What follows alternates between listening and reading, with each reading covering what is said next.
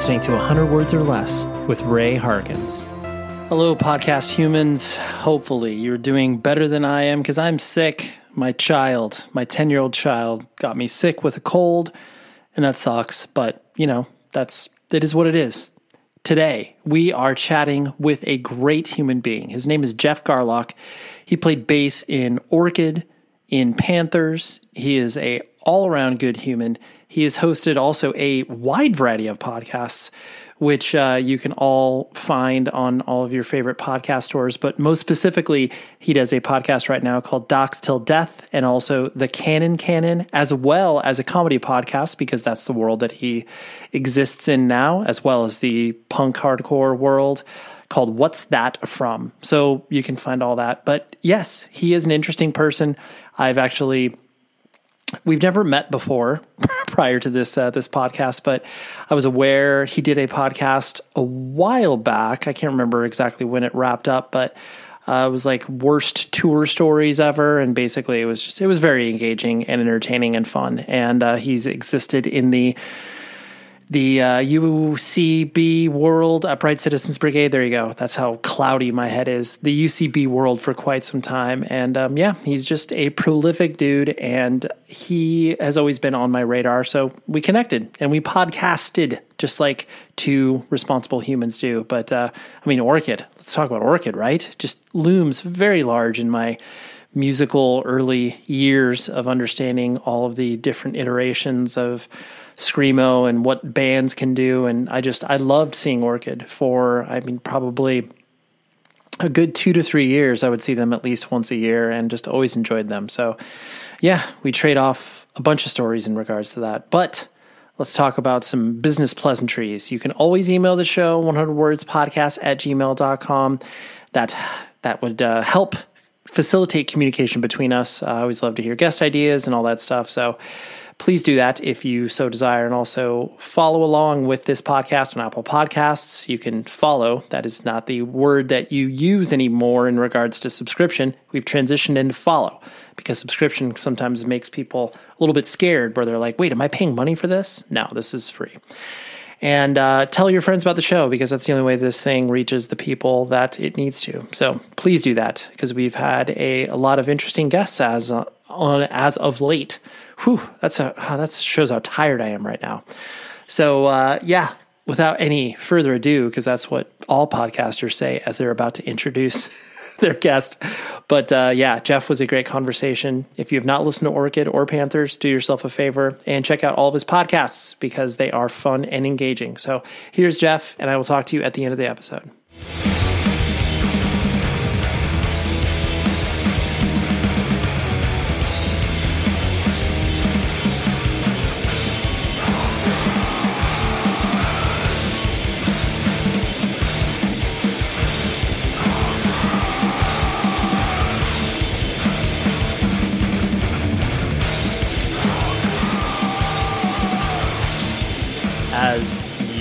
Put in the you know email when we connected of like you you probably totally booked Orchid at one point, which I I did not. I did not book right. Orchid, but I 100% saw you guys every time you came through Southern California. But the most notable time that I remember was when you guys played at the PCH Club with uh, I think it was Gasp and Volume 11, which is dumb that I even remember that. But, oh right. Um, and Would it was at the PCH Club, like me? I said, in Wilmington. No, that's always the hard part. It's like right. some, because the because like so many tours, I just merge everything, and certain ones stand out, and I'm like, definitely Volume Eleven, maybe not Gasp. Uh, Because I think that would have been Brad, and I think honestly, not to call you out, I think you might Please. be merging uh, Volume 11 and Us, although that would have been with Panthers. No, it's all merch. I have no idea. I was going to say they did a show with Isis, Cave In, Gasp, and Orchid. It was before me. Um, and might have been at PCH. But Got, again, you, you know life, what? Life is revisionist. I mean, all of this that you'll get from me is revisionist as well. It's my version of it, and we're all wrong. So it's uh, very no respect, and I, I think you are very much correct because I definitely remember, uh, you know, ISIS sticking out. But regardless, mm-hmm. the the I definitely witnessed the performance of Orchid, as it were. Um, you know, the the early aughts. And uh, something that I was interested in, just because you are, uh, you know, as much of a nerd about this stuff as I am, mm-hmm. I the you know ebullition scene loomed large within Southern California and frankly all of California, and I know nationwide. But I'm sure in retrospect, it kind of hit differently on the East Coast than maybe it resonated here on the West Coast. What was your kind of perception of ebullition besides the fact like oh this is a cool label that's going to pay us you know four dollars to record this stuff right i think uh well i think partly because you know i joined uh halfway through it was a little bit of I did have a consideration of ebullition, but like you just kind of get thrown into like, yeah, we're on ebullition. I go, okay, that's cool. Um, and but I would say like growing up in Connecticut, and when I first knew about ebullition, and because of what I was into at the time, I was like, oh, that's the other kids. Uh, right. Uh, and and and and it was almost like a completely different scene in Connecticut to me. It was like the the uh, literally the other side of Connecticut in a different club is where, in retrospect, I'm like, oh, those bands all played there, except for every once in a while being like, oh, Frail played and I missed Frail. Um, because in my mind it's all a Venn diagram overlap of like, okay, if it was on Bloodlink, it might as well have been on Ebullition at certain points. Sure. Um, but uh, yeah, I mean, when I uh, you know, I, I think it, it didn't it didn't loom I, I bet you it just didn't loom as big on the East Coast, but it still was like Ebullition was an odd label where to me at the least I like obviously love Ebullition, but I would be like, it's a label that I want to be on and how many bands do I actually like that are on Ebullition? Um, mm, sure. Uh, just because it wasn't my thing. I was like moshier. Like I was from Connecticut, you know, I listened to a fair amount of mosh. Uh, and there's not a lot of mosh going on in Ebullition. Yes, um, more, more chaos, less mosh. Exactly, more chaos, less mosh, and and and it took me a little while to shift over to the chaos. Um, so yeah, I would say ultimately, I'm sure for other kids it was a bigger thing, but like yeah, for a while it just it, it didn't loom as big. It was just like a label I knew of, and then slowly as I think my politics kind of morphed and my musical tastes like grew in hardcore. That's when also though I would say like I was like, oh, I, I kind of gravitate towards that world. I get it. Uh, I think I just get it more. Mm-hmm. Um, being a you know raised on Hatebreed, uh, you're, just not going to ebullition.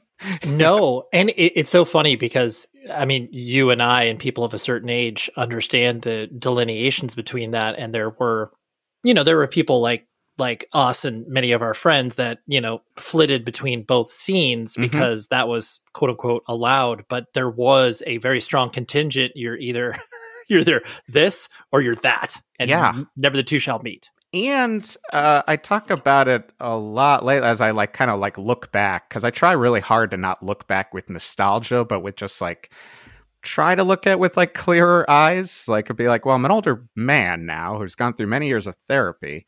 Uh, uh, how you know how exactly was the how were these worlds kind of existing? And uh, yeah, it, it, there was just also weirdness at that time. Uh, you know, it's almost like too many think pieces have been written at this point about like all the scenes have merged. Like these kids today don't care about scenes, but they did care about scenes a lot like when we were, went exactly at our age. And I think even more so than now, it was a lot like high school where like, I think maybe like you're like two years younger than I am. And that could be a lifetime at yes. that time. Like it would just be like, oh, you're into all of those bands because you started listening to hardcore in 95. Well, I started in 96. So I hate those bands. True. Combined was, with regionality, which doesn't exist as much anymore. I know you hit the nail on the head with the regionality where it was there was so much that was attached to specific scenes sprouting up like you know we could talk about the louisville scene and like you and i exactly know what mm-hmm. the, a band would sound like from that perspective. Not in a it's, bad way just it's a shorthand. You know yes. exactly you're like all right that's a san diego band. All right that's a louisville band. Yeah. all right that's a florida band. All right that's a connecticut band but that's a new york hardcore band but then this is a boston band. Um, oh that's a erie pennsylvania band. Like yeah totally. Deep cut. like, why? Yeah why do we know that there are a scene there? But uh, you know, when you kind of uh, it, it, it isn't just like of the time. I think it's like when you kind of care about this stuff, you get more and more into the subgenre over and over and over, and the subgenres can kind of eat itself into kind of normos. You're like, what are you talking about? It's just punk.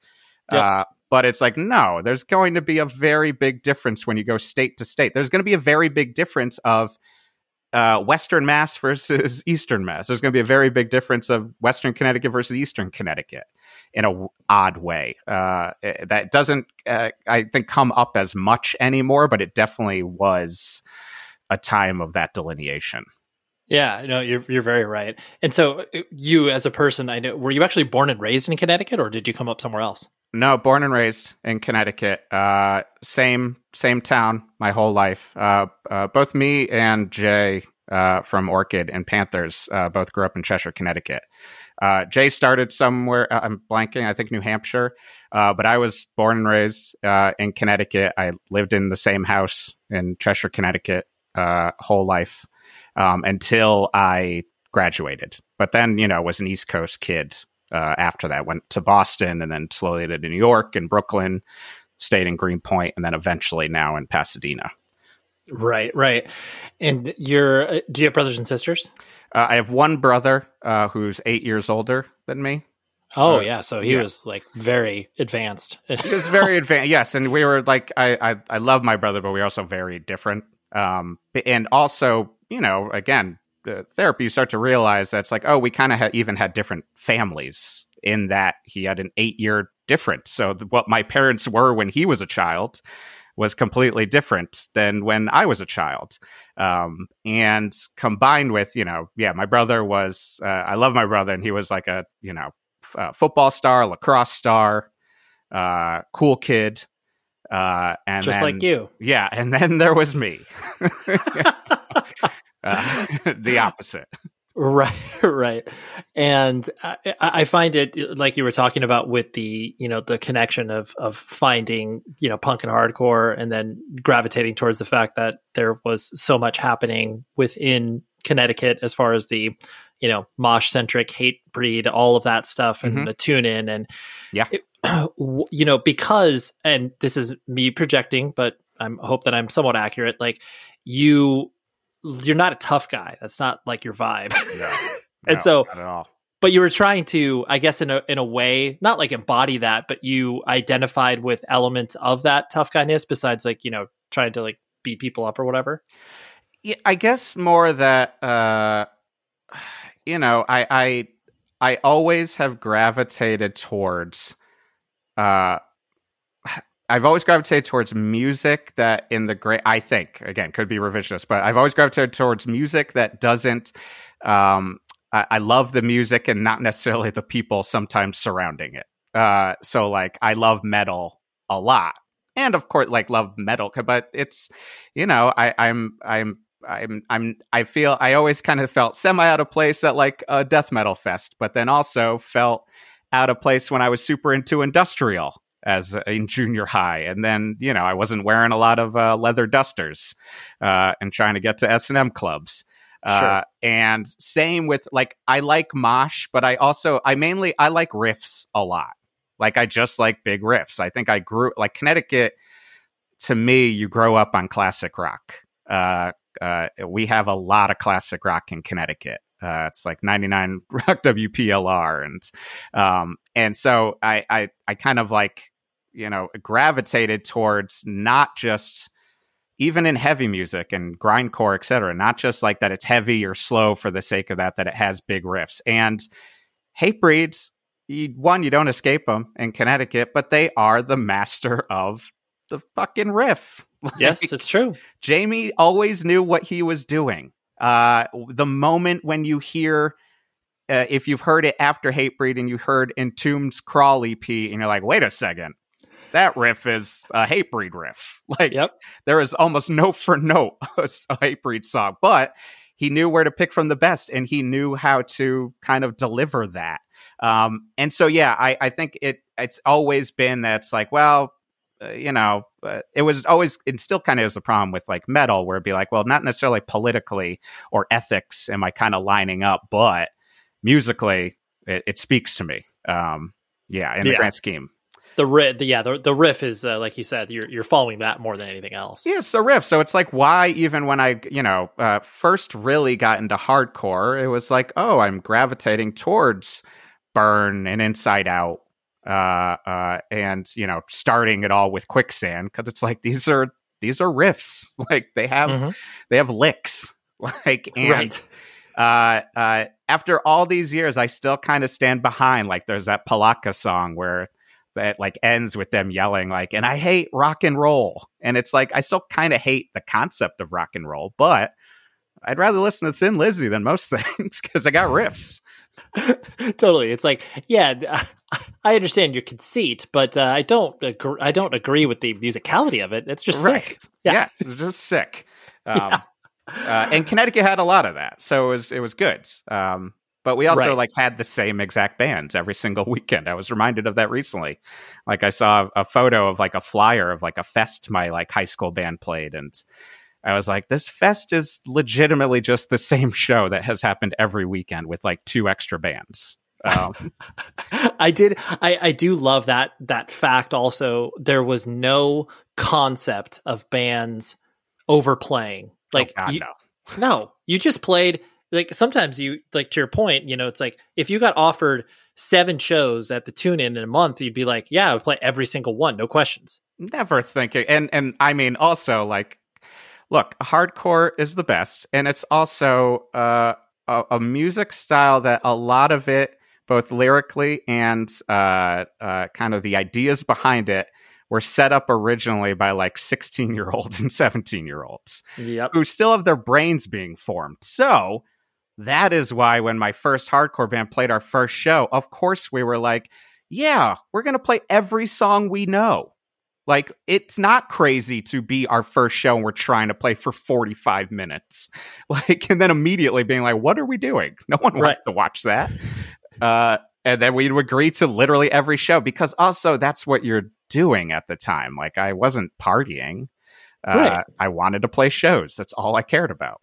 Right. Yeah. And every I, I do like that the the innocence of children in regards to oh yeah, like we should at least do three to four covers in a set like just because it's like why not of course you would do that of course you would luckily we were smart we stuck to just one cover that we would play till we beat the dead horse out of it we did inside out burning oh. fight over and oh. over yeah. Cla- yeah classic. Yeah you you want to play the cover to obviously get the kids moshing circle yes. pitting whatever. Yeah of course. Yeah prime the pump. look if you can't get them to mosh to the rest of your own original songs like bring out inside out. Totally. then all of a sudden you're like oh wait it was us. It wasn't that right? Yeah, but then it, clearly the photos that are captured on your seven inch will not depict that it's actually a cover song you're playing. no, God, no. no. Those are those are chain of strength photos. Uh, yes, we all we're all liars in hardcore. Absolutely, this is taken at the practice space. We got this. yes, exactly. so, as you, I mean, how did you, I guess, discover the subculture? Was it one of those things where it just kind of you know seeped into your consciousness via you know friends like 120 minutes yeah, like what was your I kind of inflection point? I, well i think you know like it, and luckily for us like in the grand scheme when we kind of really discovered it like the kind of punks in cheshire the hardcore kids that's also a delineation i love to say is that like there was a period where everyone was like, I'm not a hardcore kid, I'm a punk. And I'm like, no, I was never a punk. I'm a hardcore kid. Um, that's a very strong statement. Uh, uh, luckily, we were right by New Haven. So, as you said, we had the Tune Inn. Uh, but also, you know, Cheshire, even though I didn't know him, it's like down the line, I was like, oh, Legs McNeil's from Cheshire. like he invented the term punk like you know to be used in terms of music and he wrote please kill me uh, so uh, you know we we kind of uh, we we had that there i think like kind of existing in cheshire but you know there was like one random dude maybe a year or two older than us who had like a shelter long sleeve um and you know i'd be shocked uh, that I'm seeing this, whatever this shirt is. And then there's like one woman with a Murphy's Law shirt. Um, but I think like, you know, my my my my I never I even though we had classic rock, my main introduction to music was Weird Al, um, just straight up, uh, right. And uh, I, you know, it was the first, it was like a merging of my two loves was comedy and music. And then pretty quickly after that, and when I realized there was more than just even worse, uh, I found Primus and that was my first real love. Um, and, uh, like Primus was like a weird subculture. Like it was what I was looking for. Uh, and it was like all, everything started kind of uh, snowballing at that point. It would be like, oh, I got Primus, and then there's the BMG Club, and oh, I'm going to start ordering shit from that uh, and be like, oh, who are the Melvins? Who's Jesus Lizard? Uh, I was very, like I said, started to get very into industrial. Um, uh, and but Primus was like, you know, there's like a hidden language like there is with you saying, oh, they're a Louisville band, and I know what you're talking about. Like early on, when you're like, oh, you say Primus sucks, that means they're good. Uh, and then very quickly, you know, from industrial, it would be like, oh, who are all these other bands Al Jourgensen has done? What is Pailhead? That's one of his bands. Who is Ian MacKaye? Oh, wait, Ian MacKaye is in Minor Threat. I've heard of them. They're on the skate video that I see. And then it kind of all snowballed from there, like, you know, skate videos. And then eh, there, and I would say, though, the biggest changeover to truly getting into punk and hardcore, but mostly hardcore, because like I would go to random like you know see the pissed uh, in Connecticut, uh, mm-hmm. but seeing uh, quicksand on Headbangers Ball was to me was that was the game changer. Um, uh, I had seen the Rollins band video on Headbangers Ball, and I was like, "Who the hell is this short-haired guy screaming at me?" Uh, at first, I merged Henry Rollins with uh, Phil Anselmo and Pantera because uh, they both had shaved heads, basically. Um, sure. But then I would be like, oh, Rollins was in this band Black Flag. What do they sound like? Oh, Minor Threat. I, we went the other way, and I was like, who's Fugazi? I guess I should get a Fugazi record. But Quicksand was like the Fazer and the Dine Alone video. I was like, what is this? This is different. And then I, you know, my aunt was a hair metal woman. Like she loved Poison, and she like gave me the Black album because it was too heavy for her. Uh, but she would rip out articles from old like Rip magazine and like, uh, and she gave me one on Quicksand and it listed off every single band they were in, and that's oh, it. Yeah, that's great. Once that's you, you have need. that, yeah. that was literally like that, and then finding out that Rage Against the Machine. I was like, oh, I should get Lockup because Tom Morello was in this funk metal band. But then I was like, what's Inside Out? Uh, and that really started something. Um, but yeah, quicksand. This one article, all of a sudden, burn bold beyond absolution, gorilla biscuits, youth of today. So then it's like Pandora's okay, box, yeah, Pandora's right. box. It literally was like that's it because that's what I would do with my time before I got in the scene. Was like, especially when I became friends with Jay in junior high, like we would watch Saturday Night Live and Headbangers Ball and go back and forth on Saturday nights. But once you start getting those tapes, then it's just like okay, I'm a hardcore kid. Like that's what I'm yep. doing. Um, uh, and the bummer was at the time. I mean, it's great for resale now because people love tapes for some reason. But I would be like, I'm going to try it out by just buying the tape because it was cheaper. And then all of a sudden, I was like, wait, Burn only has one record. Oops. I guess I just have it on tape now. Um, yep. I wish I had it on vinyl. But uh, yeah, to me, like really, that was the beginning. And then it literally just kind of went from there. I had a, a Christmas right on that year too that like I remember getting Fugazi in on the kill taker, quicksand slip, and black flag damaged. And that's it. It's all it's all hell after that of just being a punk kid, basically. Right, right.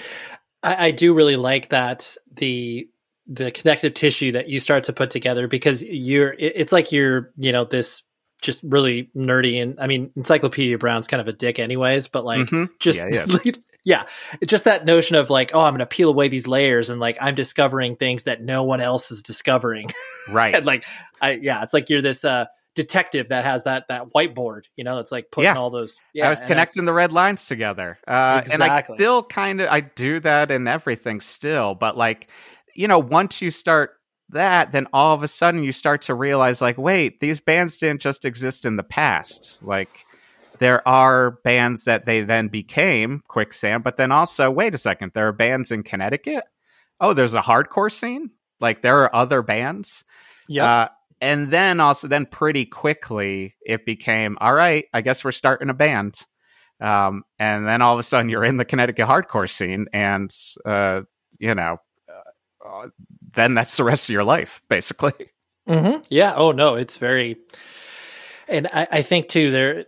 I mean, even though you were not an only child, I definitely think there is that you know obsession where if you are discovering all this stuff on your own, it's not like you're going to your mom or dad or you know your older brother and being like, "Oh, how how does this sound? Like, where does this band sit?" You're just kind of you know Yeah. figuring it out on your own or using your friends as a resource as well. No, and like in retrospect, like uh, the the later rediscover of the love of bands like Scorpions and uh, Thin Lizzy, uh, and then also like you know deep cut sketch comedy and like movies came from being like, oh, that's what my kind of family introduced. And my dad was always had like kind of good taste in music. I felt at the time, but yeah, punk was and hardcore was like kind of all on my own. then once we kind of found the friend group, it was like all within us. Um, uh, and it it it did feel like oh, I found this thing that means something. Uh, after you know already having a lifetime of like I don't know if I really like the world.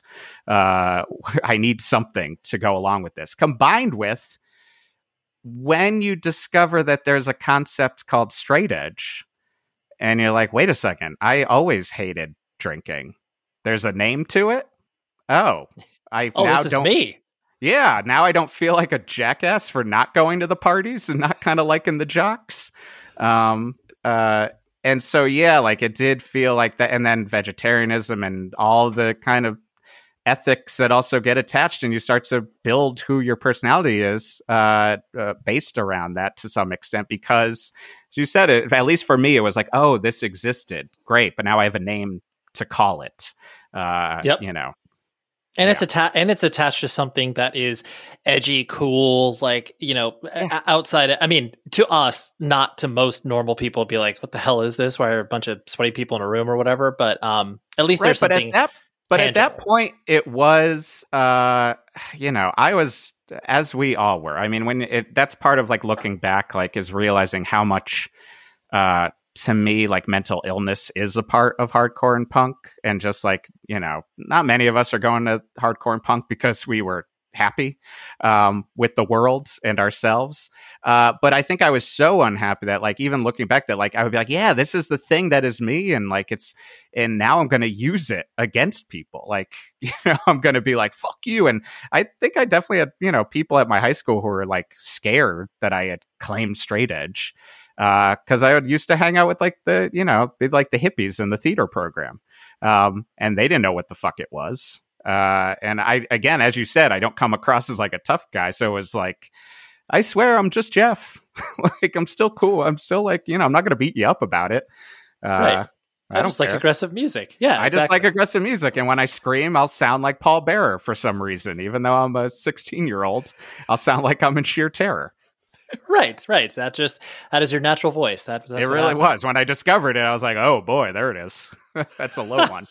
Because that's partly how I also like got into. It's like part of my like origin story is like my high school band was started because my voice was changing because of puberty, like still, and I could replicate Siv's voice on the self-titled tape. So on the hold your ground, when his voice is cracking, I thought it was very funny to walk through my high school halls and just scream that. And then my skinhead friend, uh, my Colombian skinhead friend Rob, uh, was like, "Oh, we should start a hardcore band." Uh, and I was like, "Yeah, sure." He's like, "You can scream in it." And then my my you know what became my best friend Eric, who was a total metalhead dirtbag, he was like, "I want to join the band." And then Rob never showed up to the first practice, and then it was just like, "All right, I guess we're in a band." And then there it went. Like, uh, right. it What was the just what was the name of that band? Uh, Switch Stance. Um, oh, that, it- okay, yeah. yeah. yeah, yeah, That's that's that's a solid name. it wasn't bad. I mean, we put out like one demo. We were on like some tape comps, and uh, it's like it, it's like Switch stance begat All I Ask, which had Jay in it from Orchid as well, and then that begat Orchid in a weird connected way. But like, yeah, we were just like once we started, it was like, all right, that's what we're gonna do. Like, you know, lunch break at high school. Well, my my buddy Eric will try to call Fernando Pinto at the Tune Inn and try to get us on a show like you know while they're like while all the kind of people we i didn't like were trying to like book their party for the weekend we're calling about the madball show like and seeing if we can get on it um, totally. And and and like I said, every show ended up slowly being where it was like you know we were right at the time when it was like every show in Connecticut was always fast break, tenfold, follow through, uh, ground zero, and then like in between there would be like sometimes Hatebreed, sometimes dissolve, sometimes overcast. Um, but it was just like cycling the same show over and over. Oh, of course, of course, especially when you're pulling in that. Uh, I mean, I remember the first time I, I toured on the East Coast of understanding like, oh wait, you don't need to drive eight hours. Like eight hours. Oh, yeah. It, and it's just like you're pulling from so many people, even though there's such disparate scenes. And yeah. it is like Oh, it's unbelievable how you can do that in the Northeast versus the West Coast. Yeah, uh, you know, but then you also end up playing with Twenty Five to Life a bunch. So. right, and then you, yeah, you've got uh, Rick's distro that is at every show, including Jamie's as well. I mean, Jamie had a great distro. Well, that was the the Connecticut was all the Tune Inn to me because there was also like I said there was another club called Studio 158 that I never went to, and to me that's where like the ebullition bands went. If I look at their lineups now, I wish I had seen a bunch of them um, like Cable would play there more so in my mind. Um, but yeah, like if it wasn't if it wasn't Fernando, it was Jamie booking every show um, in Connecticut at the time. So that would be a thing. Like I remember my my our guitarist would get like flyers from Jamie when they were touring Europe and being like, "Can you distro these for me?" Um, but it's so good. Yeah. And it, it, I always found, I mean, I, I think I played one show at the Tune Inn that Jamie, I don't think he actually booked, but he showed up, but it, it just felt so bizarre. I mean, by that time they were signed to Victory, and it was just so right. weird to be like, what is Jamie still doing here? It's just like, well, that dude is always there. It's like, why would he that's, not be there? that's the oldness for me, where like I still think of Satisfaction Is the Death of Desire as the new Hatebreed record. like, yeah, of course, right, right. Because right. I'm just came. I out. just yeah, because I just remember, like, I would listen to, like, I remember when Under the Knife came out and Jamie brought it to the skate shop I would hang out at uh, on tape. And it had, like, a joke making fun of one of the choruses in the lyrics. And, like, uh, uh, but, like, you know, I bought the 93 demo from Rick to Life, uh, as you said, in his tape distro, where he also bootlegged my own band, Switch Dance, like, as he is wont to do. Uh, in the time, it definitely was on a Radio Shack tape and it definitely had a purple cover. And I was like, I did not do that. Brick, jeez. The, yeah, you're like, wait a minute, that doesn't seem legitimate. yes, that's brick to life. That is, that is. There's an important thing that you can do to support bands in general. Obviously, you go to shows, you know, you can uh, buy their records, but a very direct way is merchandise. And the best place to buy merchandise online is rockabilia.com. Use the code 100 words or less that gets you 10% off your order. And this is a very virtuous circle that exists. You buy merch, you look cooler. This podcast gets credit. Rockabilia gets business. Everybody wins. But joking aside, it is all officially licensed stuff that is really important in the world of bootlegs that exist currently.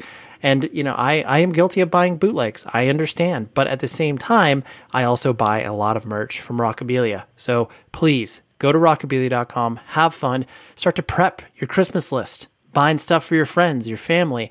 And you can do it all at one spot at rockabilia.com using the promo code 100 words or less. That's the number 100, and it gets you 10% off your order.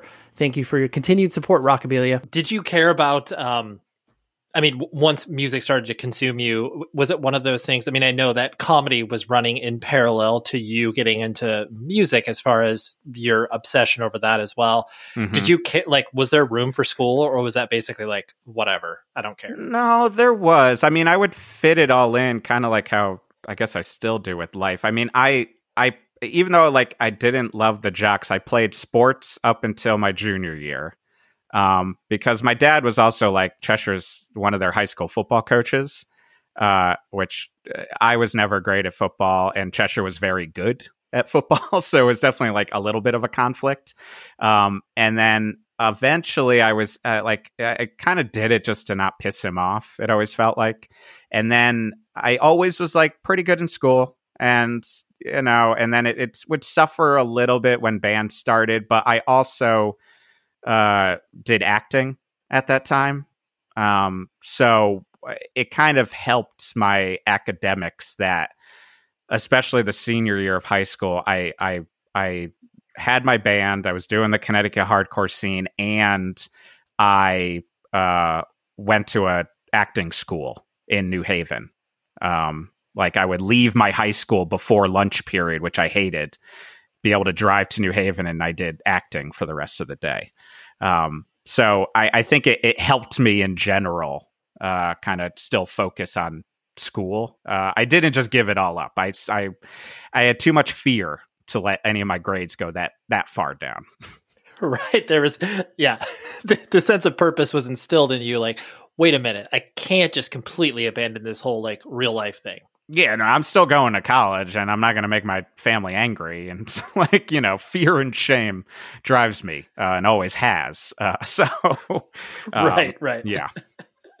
and so as you started to, you know, really dive into the scene and, you know, play shows and get those weekend warrior gigs and stuff like that, I, am going to guess that, um, I mean, I don't even know actually how, like you said, you joined Orchid kind of, you know, I guess halfway through their life. Um, yeah. Was it, was it one of those things that you were watching what Orchid was doing and being like, oh, that's cool that like my friends are doing this. You know, I wish I could be, you know, touring on a more national level. Or were you just obviously, you know, kind of keep into what you were doing back at home?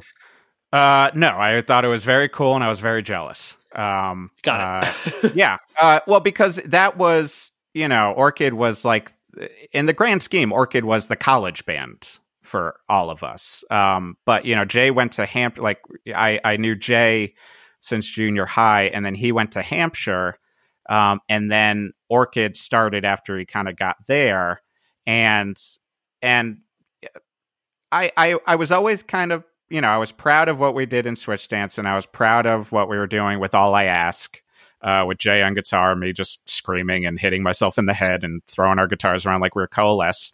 Um, but when Orchid started, I was like, oh, Orchid's good.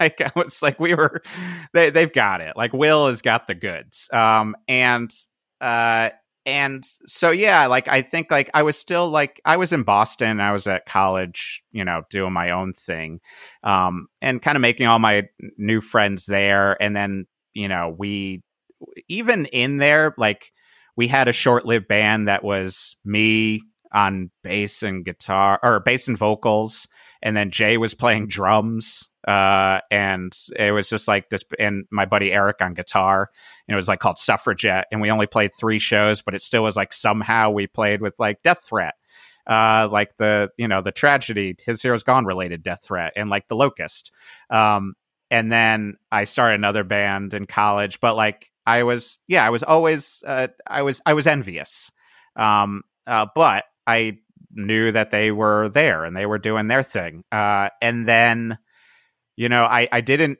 Uh, Brad was having some problems uh, and had to take you know a leave from school uh, because again, Orchid was a college band, and I remember I, I was home visiting uh, Connecticut, and Jay was home too, and again, could be revisionist history. I think we were sitting in his hot tub at his parents' house.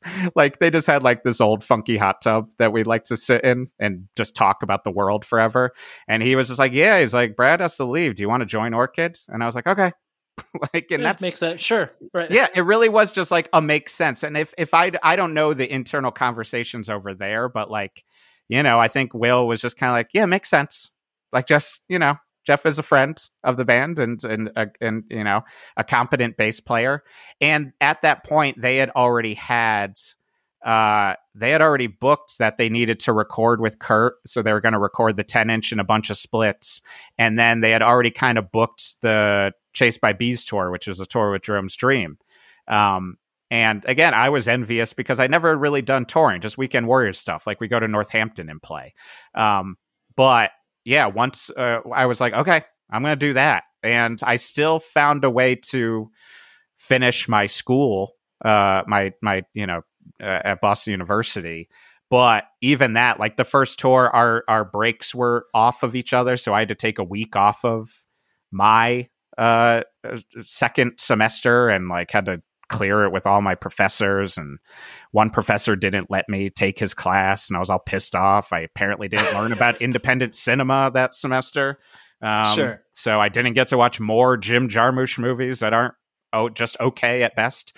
Um, but uh, but yeah. So once I joined Orchid, though, I mean it was it was just kind of a whirlwind a little bit because like it really was just like okay, I guess I joined Orchids. I'm still gonna graduate, so I just would book all of my classes uh, from Tuesday to Thursday and try my best to fit them all in. And then the minute my class would be done on Thursday, I'd get in the, my car and drive to Northampton and spend the weekend there, like learning the songs, trying to help flesh them out a little bit more, uh, practicing, or if we had a show. Um, and then all of a sudden I was like, okay, and we're recording, we're doing this, and then we're playing this, and we're going on tour. And I just kind of went with it, um, uh, which is partly also how I would exist in music to some extent. Like things would just happen. I'd be like, okay, we'll do that. Yeah, yeah sure. That, that I'll do that. That makes sense. Sure. Yeah. Right. That's the, that seems like the logical next step. So yeah. I, I mean, I, am guessing it, it, was really interesting during that time too, where you had all of these bands that were, you know, able to tour, put out records, and have, you know, for lack of a better term, a quote unquote fan base, because clearly that wasn't how bands were operating back then. Right. I, I'm going to guess that you know orchid in regards to the sustainability of the band like there was no business implications that you were guys were um, not saying that you were not considering futures of you know this is our release for our yeah. next tour all that sort of stuff but just the idea that there was uh, something down the road i'm going to presume that that was definitely not in your guys' vision and wheelhouse not at all and that's why also is why when you kind of stop the ride and you're like mid to late 30s, you're like, whoa, jeez. like, you know, because it all kind of connected into Panthers as well. But like, no, it wasn't. I, I, I, and I, in some ways, I almost was like, am I actually, at that time, was I actually achieved a little bit more what is the mental space that I think a lot of us as we get older are trying desperately to get to through therapy and meditation of being present and just like this is what I'm doing. This is the journey. Like all the stuff that can be commodified by kind of like you know self-help culture because I don't I don't think any of us were really were no it was just like yeah we booked a tour that's what you're going to do and then, right. okay, like, a, the, oh, we're going to put out a record? Great. We should write the LP. Okay. like, we're going to go to Europe? Cool. Like, let's do that now. Uh, and you kind of instead just kind of facilitate, but like, there wasn't certainly not an Orchid. I mean, because also, though, like, uh, Orchid is, in my mind, uh, just like most uh, kind of uh, quote unquote popular bands, is like, most of the shows were are awesome and not great all at the same time. Like most of the shows were playing some kid's living room in the middle of Idaho, you know, with yep. no one there. Like and and you get a lot of that now, which I get. That is nostalgia, but also the kids who weren't there. And I do the same thing with bands before my time, where it's just like, man, that must have been a sick show. Like, can you imagine all those bands together? Like, and it's just like, yeah, we all were trying to vie for the floor of the least gross, crusty kid. Like, and like, you know, try to get some Taco Bell like right. now and then. Like, and there was, know, and there was yeah. 15 people there. Yeah. Yeah. yeah there was 15 people and they were excited as fuck, but like, uh, it, with like, you know, peppered in these kind of like big shows. And I do think like right towards the end uh, it's just like any band though that we would we would have those shows where it was like it's a little silly we're playing trying to play on the floor.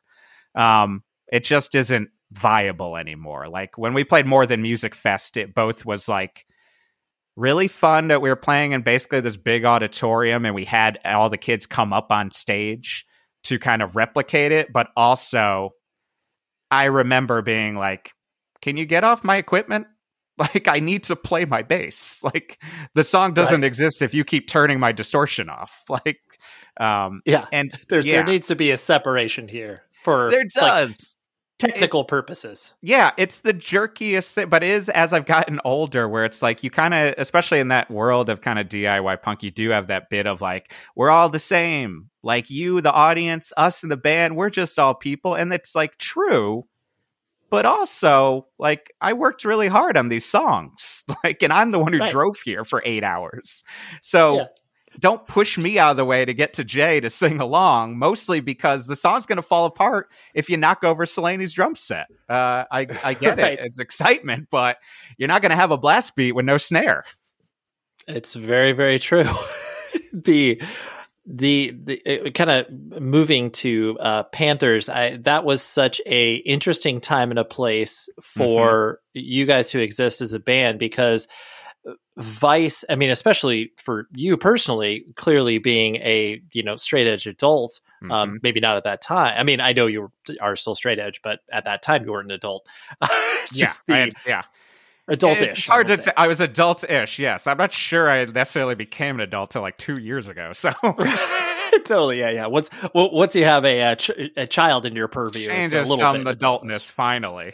Yeah, but I mean that that was such a you know Vice was the like purveyor of cool. It was like, oh yeah, if you you know you do drugs and you play in cool bands and like you know yeah, we got a record label and we got all this we you know all of these corporate interests and then Right. you know you you guys were you know smack dab in the middle of it plus you know many of the other uh, you know bands that existed was it uh i mean like you said you kind of with panthers it was very much like you know one foot in front of the other and like oh i guess we'll do this you know really random like oh yeah we'll play this you know fashion show or whatever Right, just right. like doing these random things did it feel like I, I presume it felt very different than what orchid was doing but there was probably a lot of similarities as well that you were just kind of existing in this weird world Yeah, I like it. It was like similar and different. Like I think we all, I wouldn't say we all. I, I think most of us had like a bit of a shock when we kind of started Panthers because like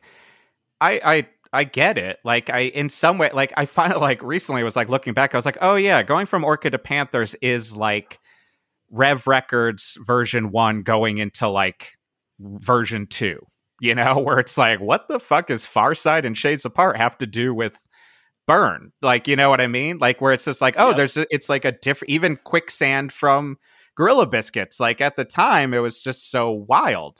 Um and but like for us it just kind of felt natural. It was like well we graduated college we're all moving to new york we're going to live with kip from the red scare and we're going to start a band and like kip kind of has these riffs he's started with. And you know when we first started you kind of do what you know which is play abc no rio um and i i don't I don't think it's revisionist, but like in my mind, it was like pretty quick that it wasn't even necessarily 100% our choice, but it felt like, oh, you don't want us to be playing ABC No Rio. Like there's some of you might want it, but like I just think like to me, and I could be wrong, it's my again, my version of it, but it's like Panthers did hit at an odd time of just a changing of the guard. It hit at an odd time of like even the some of the fans not all the fans but some of the fans of orchid were growing up as well starting to broaden their horizons of music and like we're like upset we weren't sounding like orchid but i'm not convinced they really wanted another orchid record like they were moving on to whatever they were moving on to um and so i don't know it was it was just like again, Panthers is a big chunk of my therapy in life. It's just figuring out because a band I'm super proud of, but it was just so. We spent six years and and it felt like, uh, even though the Orchid shows were always like, uh, you know, a struggle, it just like made more sense logically in the world. Uh, that we were in at the time. And like Panthers always felt a little bit like one step forward, two steps back, mostly on our end. Like we would like, and you know, um, and I, I do think it, uh, it, it, it was just like a shock, but it was also partly that I was like, well, there's this new world of music that's happening in Brooklyn, and we're not recognizing it as a scene. Like, it's weird that there are now these like oral histories about that time, and I, you know, I've said it before. I read that "Meet Me in the Bathroom" oral history, and I was like, I don't think that's what was happening. like, Right. I was, I'm, I could be wrong. I because at the same time, I always, as you're pointing out, I always was the straight edge vegetarian member of the band. Like I was always still the kind of the hardcore kid in my mind. Like and so like I I I and I always was with my now wife too. Like so none of that stuff I gave a fuck about. Um right. I just wanted to play music. Like I didn't like hanging out with people. I didn't like that we would play more shows that would become parties because I didn't want to go to a party anyways. Um and so I don't know. It was just like we it was just years of weird growing pains. Um and even like the crowds kind of growing with us or against us. And then, you know, the thing with Vice is Vice was actually a, a kind of a great label. Uh, it it's it's like one of those like it's like a freaking documentary where you got to be like you got to remember what it was like at the time, but like Vice was different than it is now. And also didn't have the weight of freaking Gavin McInnes and like uh uh you know I, I I don't think it's revisionist that we like we had a discussion when we were like signing where we're like we are very concerned with this guy. We are a, you know we are a political band in a lot of ways. We're not dealing with this asshole. Um yeah. and they are uh, we're like we're we're working on it. Like he's out um even right. at that time.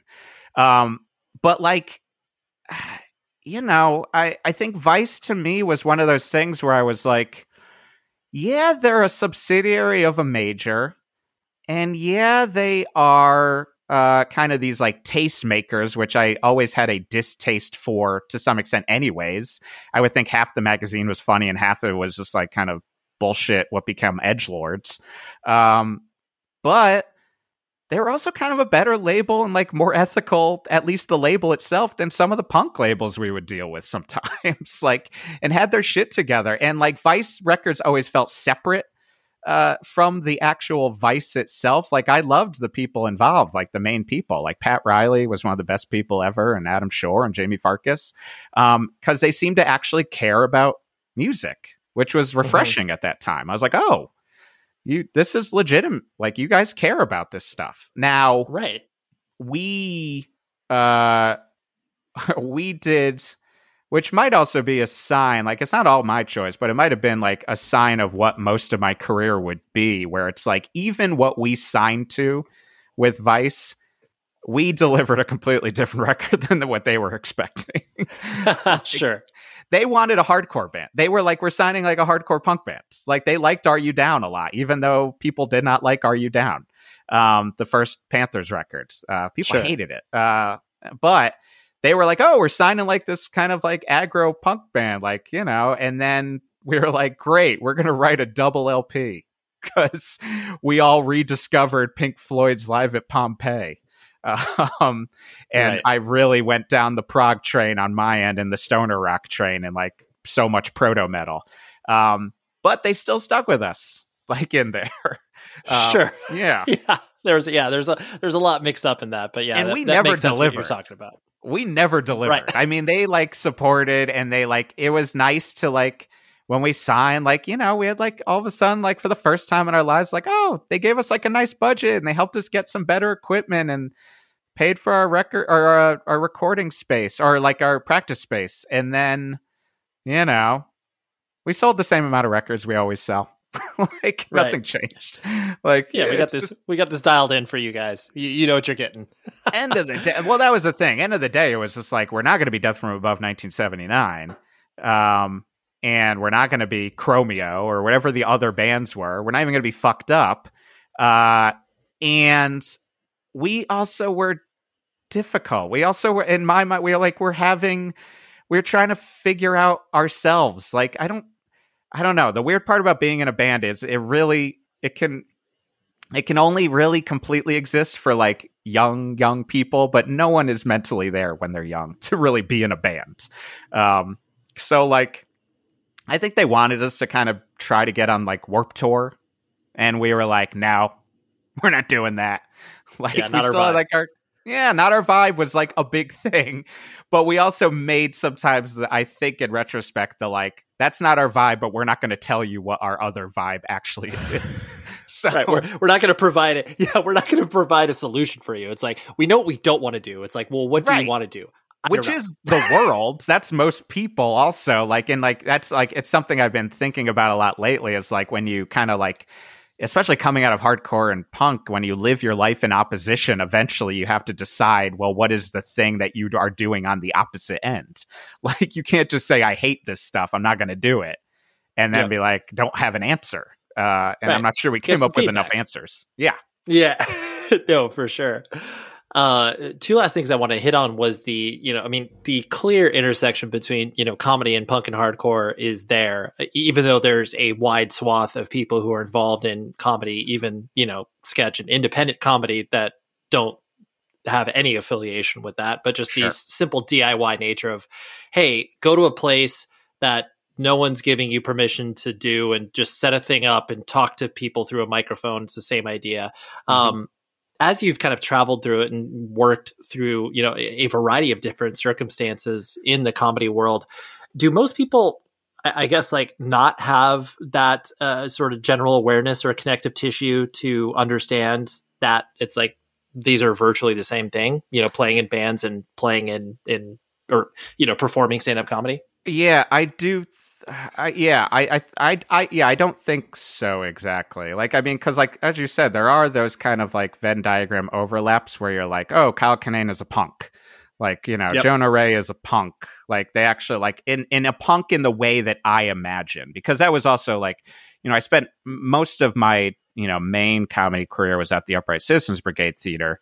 Um, you know, I, I was kind of doing stuff there for like you know 13 to 15 years like teaching sketch for like eight years there um, and uh, I, anytime people would be like I, I would honestly like trying to not talk too much about being in bands Uh, because uh, they would always imagine like oh you were in like huge bands like and they didn't really right. understand the punk thing and like didn't help that like good friends like this guy Matt Rubano, who is also in Taking Back Sunday, All American Rejects, and like is currently in Angels and Airwaves was doing stuff at the same time and it would be like I would always be like talk to Rubano. Like he's he's what you are thinking of. Like I was like in some squat in Germany. Like it's just a different world. Um yeah. but I do think to me the difference and it's and it's also again I think I don't know if it's to the detriment of my career or I just have to accept it is like uh, uh partly with that like kind of punk and hardcore drive of like I can kind of uh, create this world. I can do it myself. Um, I also have never been hugely career driven uh, in a way, and there's a lot of people who have a lot more hunger than I do. Uh, and even when I was younger, and I'd be like, "Oh, this is just a different vibe. Like you wouldn't get the punk world I'm coming from completely, because um, you want to be a star, like sort of thing. And I just want to right.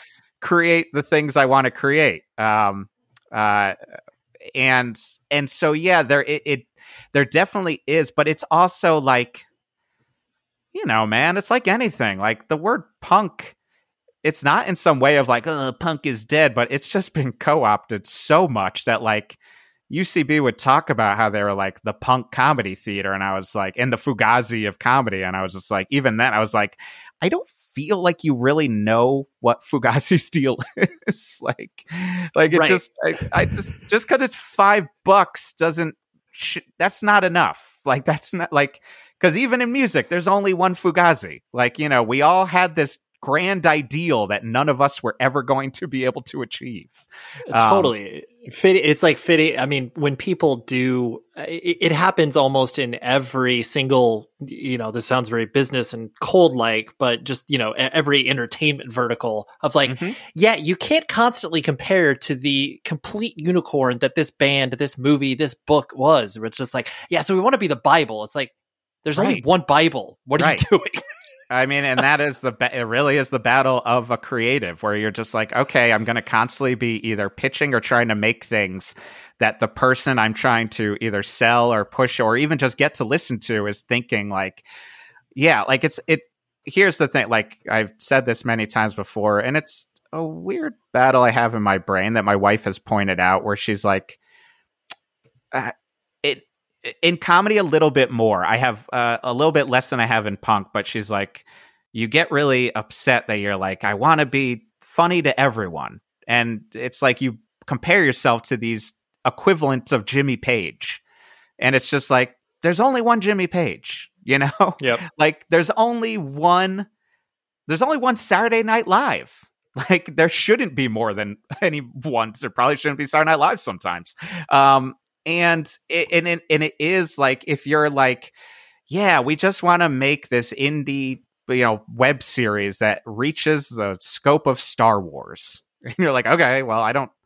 None of that equals out. Uh, and it is. It was always the same in music too. Like it would be trying to find my way it's, how I feel to be. I try my best to, in music and in comedy to try to be as realistic as possible, um, uh, and to kind of set the kind of level at the, the bar at where it should be. Because yeah, again, if we were all, uh, you know, trying to achieve Fugazi or like to me, I always kind of go to that Steve Albini letter about why bands shouldn't sign to majors. And I was like, I don't right. know if any of this really applies to anyone but you. Like, and totally. in this very distinct like subset of the character that is quote unquote Steve Albini. Um, uh, yeah, I don't know. It, it, it, it it's confusing. It's it because people want to keep things punk too, but then want to reach for the stars. Um, I don't know. I, I haven't found yeah. many answers in the world still as the world has gone on. no, no, it's a, it's a very good point. Uh, and the, the, you know, you looking at the, you know, creative output that you've put out there from, you know, teaching at UCS, U, UCSB, UCB, same difference, right? Yeah. Um, yeah, you, you teaching and then, you know, being able to do like children's graphic novels and, mm-hmm. you know, still continuing to play music. There obviously gets, uh, at, a point in a person's life where they uh, they don't need to do that anymore, but there's this compulsion, and the fact that you've worked in so many different mediums, you know, and this may sound like a reductive or really simple question, but just like, why do you still feel, I guess, the need to put stuff out there? That's just like that's just who you are, and that's the the constant quest.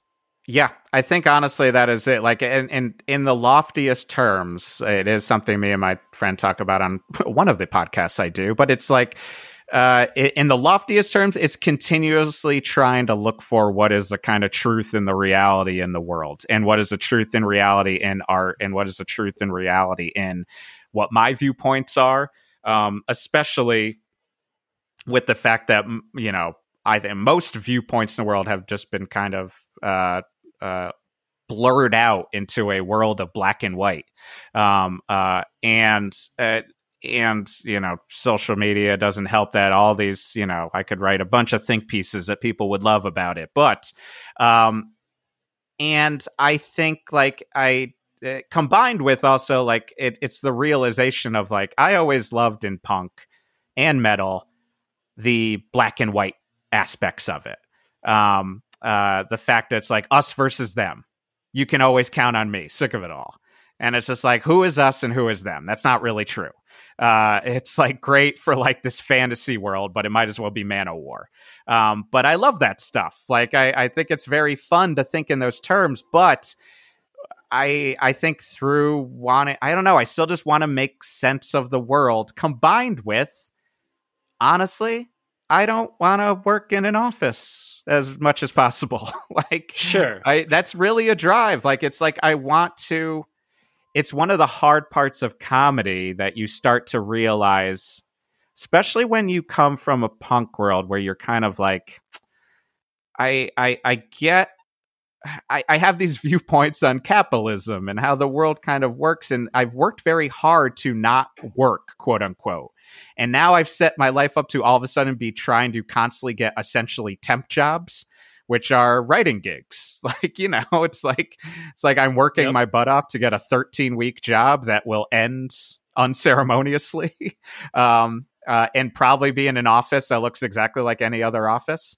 Um, so yeah, I don't know. I, I, I think it also I'm saying this from a point of view where like I have always had a very supportive wife. Um, uh, I, I can't fathom that she has been with me for 19 years and dealt with all of the variations that is apparently Geoff Garlock. Um, uh, but yeah, I just I can't. Here's the thing. I remember once having a conversation. Uh, I, I played in this metal band for a while and still vaguely exists, Low Estate. And bef- uh, I think it was like we had a band before it called The Year Is One. And it was like me and the singer. And we both were like, when that band broke up, we are like, I don't think we should play in a band anymore. And we're both like, yeah, I think we should probably focus on our like jobs and careers. Then there was a sigh from him and he just goes, but I really love metal. I was like, You're right. too. God damn it. And we both swore and then start another band and like that led to whatever those issues were. It's just like the beast you can't escape. It's what i was talking about at the beginning. It's like once i found quicksand it was the hell that was opened up but it's the hell that i love. It's it's it's it's uh you accept its warm embrace right? It, yes exactly. Like look we're all staring into the fucking deep maw of existentialism and doubt and you know the the meaningless of the world. So why not if we can try our best to create some awesome things still. You know, right? it's really oh, what absolutely. it boils down to. Right, right. Uh, and the last question I'll ask is: when most people find out that you, you know, don't drink, don't do drugs, which is clearly not uh, the norm, uh, mm-hmm. do people presume that you are a recovering alcoholic or super religious? I do or, remember- or yeah, well, I was say, or alternatively, do people, you know, uh, ask for a history lesson on straight edge? yeah, no. Luckily, not as much anymore. Like, it's like if people, honestly, I think it actually gets semi easier when you get older because all the people who kept drinking, uh, all of a sudden they're at our age and they're starting to have some issues with their bodies, and they're like, sure. I gotta do, I gotta do sober February, and I'm just like, all right like Godspeed, man. Or, you know, like uh, alcoholism has caught up to them, whatever it is. Um, you know, I, I, I think, uh, yeah, it doesn't, it honestly doesn't come up as much. And like, and if people, I think I can, I've learned to be a lot less off putting. Uh, uh, you know, my friend Nate once described, he's like, you're not an asshole. You just don't give the vibe you want to meet anyone new. Um, and I can sometimes like it almost solves that problem. So like when my neighbor's like, "Oh, I got all these IPAs, I don't drink them." I was like, "I don't drink." And I don't know what he thought about it. I just kind of moved on. um, right.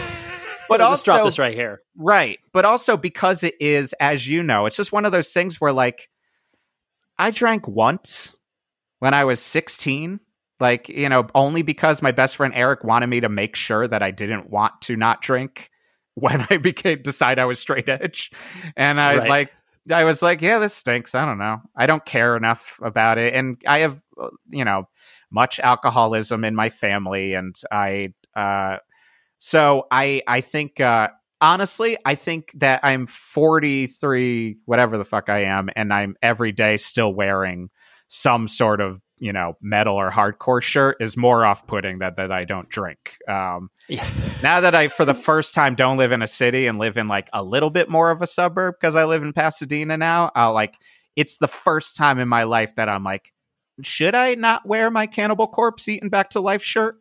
Like, yeah. how off-putting is it? Uh, you know, maybe I don't need another I hate God uh, long sleeve. Uh, right.